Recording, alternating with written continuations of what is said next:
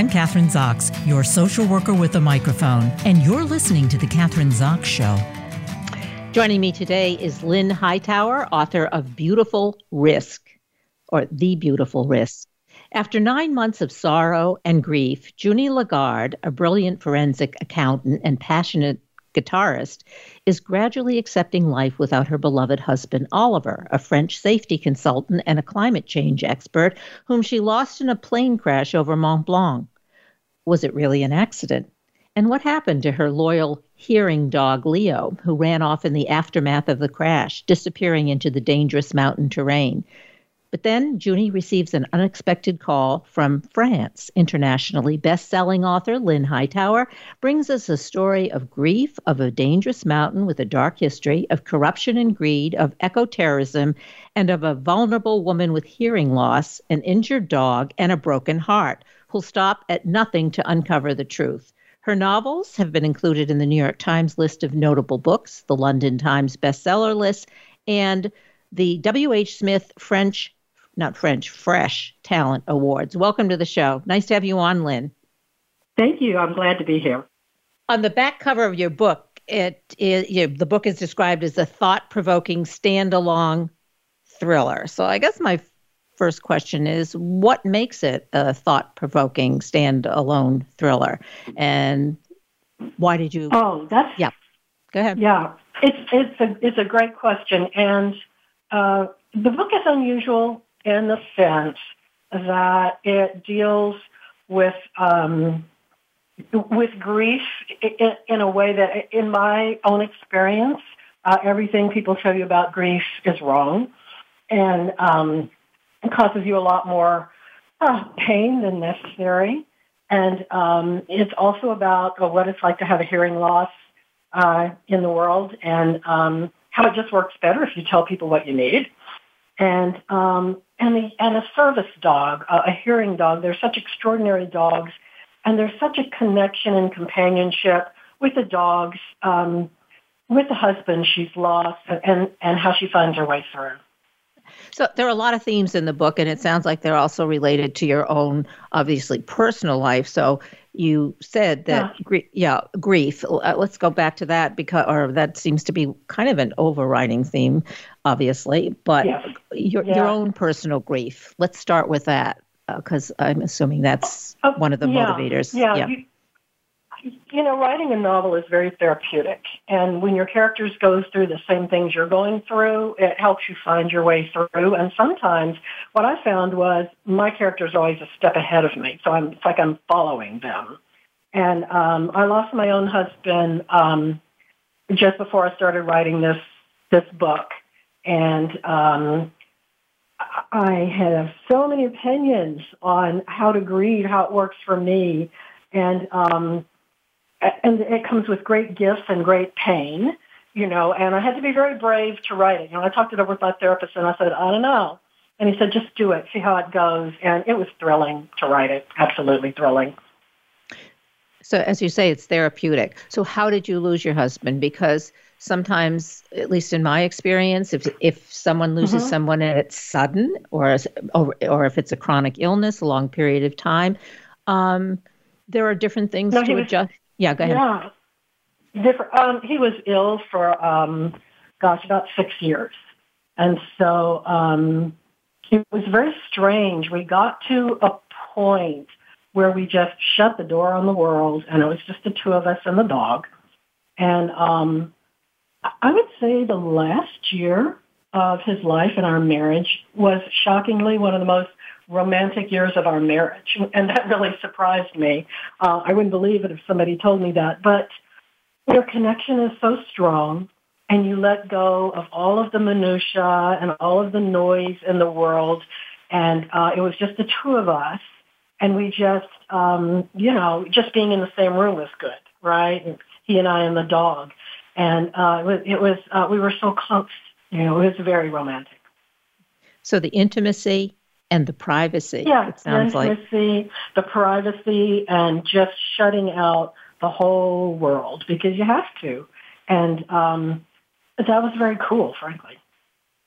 And you talk about, I think this was uh, in, I think the Psychology Today um, issue that you wrote about grief, mm-hmm. and so yeah. I obviously I read that, and you talk about grief is love, and yes. You don't really experience, let's say, the kind of grief that you experienced, unless you love someone, right? Um, right, right, right. And so, and so when you lose them, there's this, I don't know, this, this cultural knowledge, you know, or, or this feeling that I had that, well, that's it. It's like it's severed out of your life and there's nothing left other than memory. And what I, I realized was that's absolutely not true. Your, your love is a strong connection and it's just kind of like the most extreme long distance relationship you can have where, you know, and we tell people that my marriage is in the face of where he's kind of really just not here, but kind of here a little bit, you know, because I, I, for so long I was just like, all I could say was, well, wherever you are, I love you, right? And then I started realizing I would, it would feel like it was coming back to me, like I love you too. And um, it's, it's a fabulous connection. Um, it doesn't stop you from missing them. It's not like you're going out to dinner. Um, but they're still there somehow, some way. They're still there and, and you can still hold on to that. And you, you would never want to move on from that. You would never want to let go of that. And it seems like there's a lot of advice that says let go, move on, do something else. And, and my thinking, just for me personally, and everybody is different, is, uh, you know, no, I want to hold on to him. I want to hold on to the connection I have with him. So I, um, I fold it into my life. It's the tapestry of my life. And while I'm still living and I'm still doing things, I still, you know, uh, wrap myself around that connection. And there's no way I want to let that go. Grief is forever, is what you're saying. Yeah, grief is forever. And when you first think of it that way, it's it's very depressing. You're like, oh my gosh, this is forever. But but it's the love that's forever. And um, you learn to live with it. That's that's what you do. You learn to live with it, and it gives you. It changed it for me. Uh, it came with some really extraordinary things. Like um, I'm a novelist, but when I lost my husband, I hit the most intense creative time of my entire life. It's still going strong, and that's thrilling. It's like you're not deep in grief all day long. You're deep in the novel. You're you're deep in your creativity and it's a place you want to be. And the, the time of day when I was okay, I was just me and doing really good was when I was writing.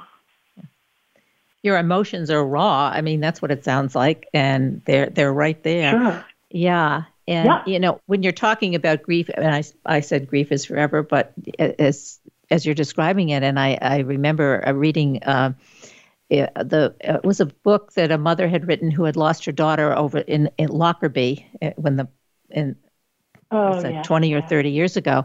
And I, I, actually, I think the article's in the Time magazine, and it, it, just reminded me of what you were saying. She said, "My daughter is always with me. She takes she's she's in a different place in my heart, but that's where she is. Right. And people are always right. trying to right. tell me to go on. I don't go on. She's here with me, but in a different way. So that kind of reminded me of that, but um, of your story. Yes, it's very much like that, and that's um, you know the day I realized that that's the way that it was was just a huge relief because it's not like I've permanently lost him. He's still here. I still love him. He still loves me, and that um, that's a great thing to have. Let's talk about why people are uncomfortable, and that you talk about that in the article in the Psychology Today. Mm-hmm. you know, why mm-hmm. do people want you to go on with your life, or or even mental health professionals will say if you're still grieving after three to five years then you have a problem or there's an issue. And there's a time frame for this. And you should be yeah, you should yeah all the shoulds about what you yeah. should be doing after you've lost someone that you you're that you love. Right. And all those shoulds um, were wrong certainly for me. And um, and so that helped me that helped propel me through the book because I wanted to make that point. And my own therapist, um, who's pretty fabulous, said, "No, no, no, you can't fix grief. uh, because you know after after it happened, I was doing all the things they tell you to do and doing and going out and just go, to making myself crazy. And I, I went into the office and he said, oh, you don't look good. I said, I'm not. and he said, tell me what's going on. And I told him, he said, Lynn, do you like doing any of those things? I said, I hate it so much. And he said, then don't do it because you cannot fix grief. And that to me was maybe the most profound thing anyone said to me.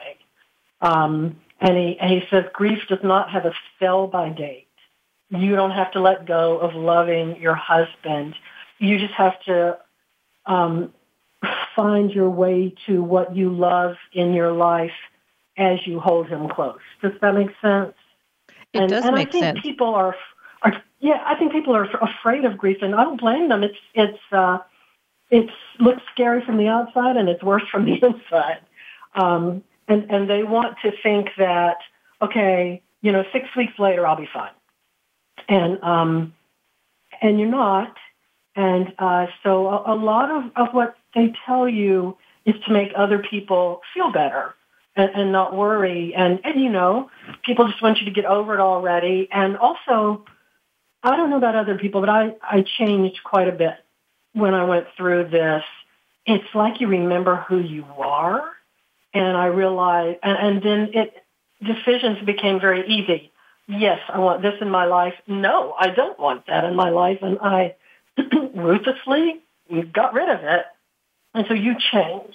And people don't want you to change. And so there's a, a lot of collateral with grief where people don't like the new you. And so, um, and so you part ways. They, they want you to go back to the way you were before. Uh, right, before your husband right. died, they want you to go back no, to the yeah no. the old normal and or whatever it was. To. Yeah, and it's profoundly changed. No. I, I, just interviewed somebody who lost both of their children, only children, in a car accident. Mm-hmm. No more children, and he said, "Well, people come up to him and are afraid to talk because they're afraid they're going to hurt his feelings or make him feel bad." He said, "You can't make me feel anything. I have experienced no. for him the worst there is. You're not going to change." Yeah, that's right. Yeah, um, that was no, another, no. Yeah. But a lot of times people want you to reassure them that everything's okay. And um, and honestly, it's not up to me to manage their feelings. It's up to them to deal with it. I cannot take care of me at the hardest time of my life and take care of them. And I'm sorry about that, but this is about survival. It's like falling off a cliff and being at the bottom with broken bones and people are looking over and say, you didn't answer my text. You know, that, that's just so beside the point because you're in survival mode.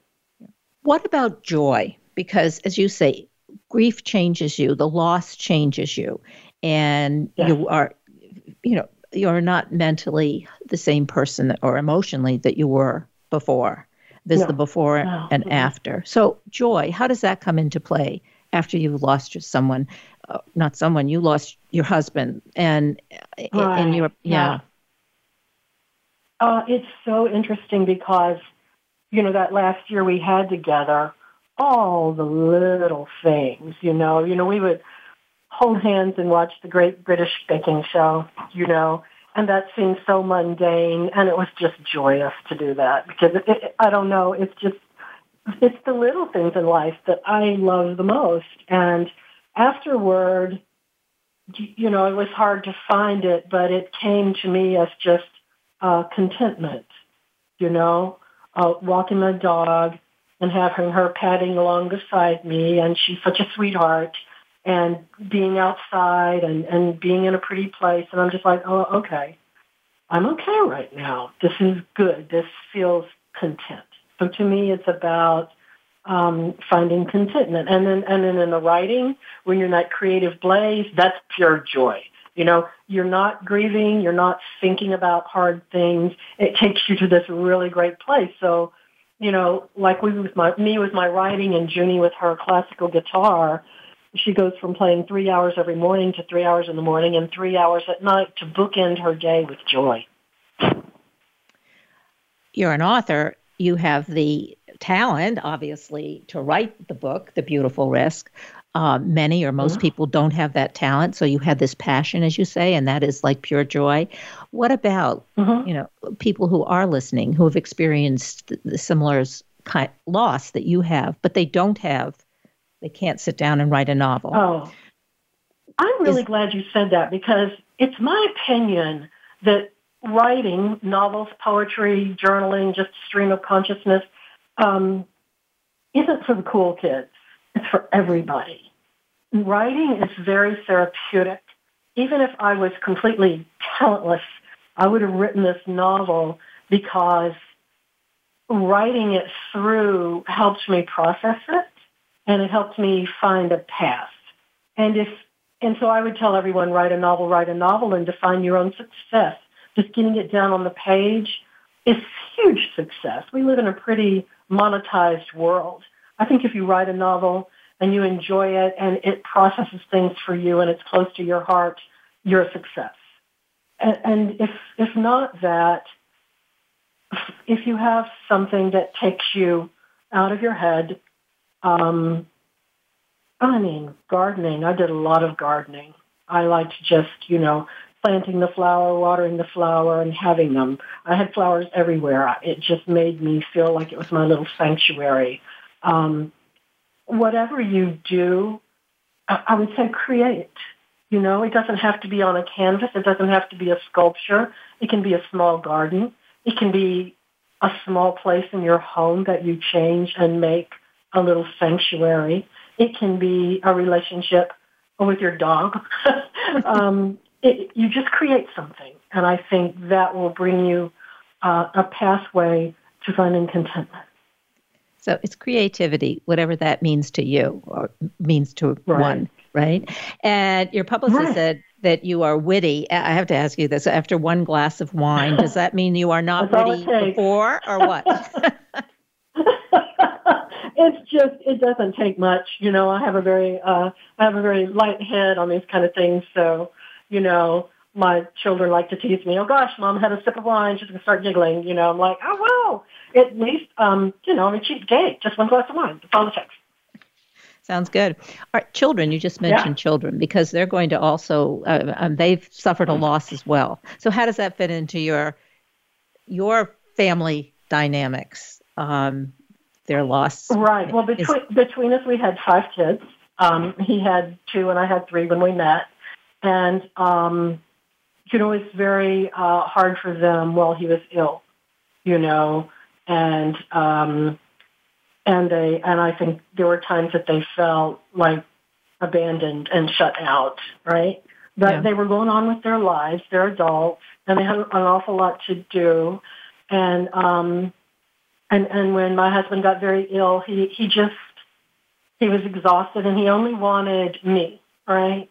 and and he only wanted just the two of us, and uh, and I just had to explain to them that, you know, we have to give him the autonomy to know what he wants as he dies because he is he was letting go of so many things, you know, and and things just got very basic, and you know, so that's what I would call the collateral of grief, the abandonment that they felt, and we talked about it, and um, and I, I wouldn't change it because I don't think there was any other way. Sometimes it's just hard. It's hard, it's difficult, but that was, as you say, autonomy. That is his choice. That was his choice and how he was going to let exactly. go. Exactly. Yeah. I, I found, you know, I found when you're caretaking or when someone is ill, everyone, and they mean well. I, I they mean well. They know what you need. They want to tell you what you need. They want to tell you how to do things. And um, you know, I had a friend of mine said, listen, my friend, her husband is on a ventilator. He's got COVID. He's going to die and she won't accept it. How do I make her accept it? And I said, you don't. This is not up to you. I know you mean well. Give her her autonomy to know what she needs and to know what's best for her and her husband. Step aside. If there's something that she wants you to do, do it. But do not try and push her in a direction that you think is best for her. It's an intrusion and autonomy during hard times is utterly crucial. And that is how you be kind to people. You respect their autonomy, you help when you can, and you step back when they want you to step back. Yeah. I think that's a really great point, and I think that uh, because the word that keeps coming to my mind is exhausting. I have a very old mom, and people come mm-hmm. to visit her, and and uh, when they leave, she'll say they they stay too long. I'm exhausted. this is exhausting me. Yes. Uh, they yes. mean well, and which is great, but you have to set your own limits and whatever they happen to be, right? Yeah. You do. You have to set limits. You have to set boundaries, and um, and to be honest, uh, the kids and his friends, you know, it would make it would make me feel so bad to tell them they couldn't come that I would burst into tears, and so no one was mad at me. Okay, they were all like, "No, no, no, no, you know it's best. It's okay. It's okay." You know, because I think it was pretty clear, you know, that this wasn't about shutting them out. This was about letting letting him be easy and quiet and comfortable and let go. Now, his children and your relationship with them, how how mm-hmm. what what's that like now? Uh, it's even stronger. It's stronger. I um I sent a, a Psychology Today um, article to my French sons. That, that's their he was their biological father, and um, and I got a, a text back from Julian yesterday, and he said, you know, I, I was afraid to read it. I knew it was going to make me cry. He said, but I'm so glad I did because because it just makes me feel like I'm on the right path because I mean, I go fishing every weekend and I feel like dad's with me and I talk to him and it doesn't feel crazy to me. And I don't want to let go of that relationship and I don't want to let go of that grief. He said, so Uh, to me, it was beautiful and accurate. So thank you. So I, I, I felt really good about that. You know, I, I wanted them to have it and I hoped it didn't upset them, but no, they, they felt like it was very validating and exactly what they were experiencing. Uh, uh, you, I mean, you sound like a, you are a very compassionate person, but now you don't have to worry so much. Or it seems to me, as what I hear you saying, is like, I can't worry about upsetting everybody. I have to do what I feel is right. Talk, yeah. You know, that is one of the biggest gifts of grief is freedom. It's yeah. like, well, okay, this is all I can do. This is what I want. And I, and no is a beautiful word because it opens the door to uh, how you really want to go, what your path really is. And, you know, most people don't mind. You know, I, my kids know that my phone is always on silence. And if they want me and talk to me, they're going to have to text and wait until I just happen to check it, you know, and I thought that might upset them. And they're like, oh, come on, mom, we're adults. We've got kids. We don't care. Yeah. Have your, have your peace, you know, and, um, there's, I have so much freedom now, such a weight off my shoulders not, and I don't worry about the future. I just like, yeah, I don't care, you know. That, that is an actually glorious feeling. It's like you're walking on air. You're in the moment. You're very in the moment, and you're not distracted uh, the million and one things you've been worried about for your entire life. All that goes very quiet, and it's peaceful. We well, this is a I guess that's a great note to end on because we only have a couple minutes left. So, uh, Lynn right. Hightower, that's who I've been talking about, and her new book is The Beautiful Risk. And so, Lynn, so tell us where we can purchase the book and also get more information okay. about you, book, and your writings. And yeah. Oh, um, well, you know, you can get the book anywhere, but go to my website um, it's got some pictures of uh, Annecy, where the book takes place, and pictures of Chamonix, and pictures of German, my German Shepherd, and you've got to go see her. And um, and it has it has it'll give you a link to purchase the book anywhere you want, wherever you like to buy a book. There's going to be a link there for you, so that's easy. And then and there's some just some questions I answer about why did I pick, you know, why did I pick Annecy? Why did I pick the mountains? um, what it was like when I did my research, the fact that I got lost everywhere I went, and I had a wonderful cab driver that kept me from getting lost in the Alps for the rest of my life. So it's it's it's I would love for you to go there, and you can email me through the website and say hi if you would like. Great. Thanks so much for being on the show today. I really appreciate Thank it. You. I'm Kathryn Zox, your social worker with a microphone, and you've been listening to The Kathryn Zox Show.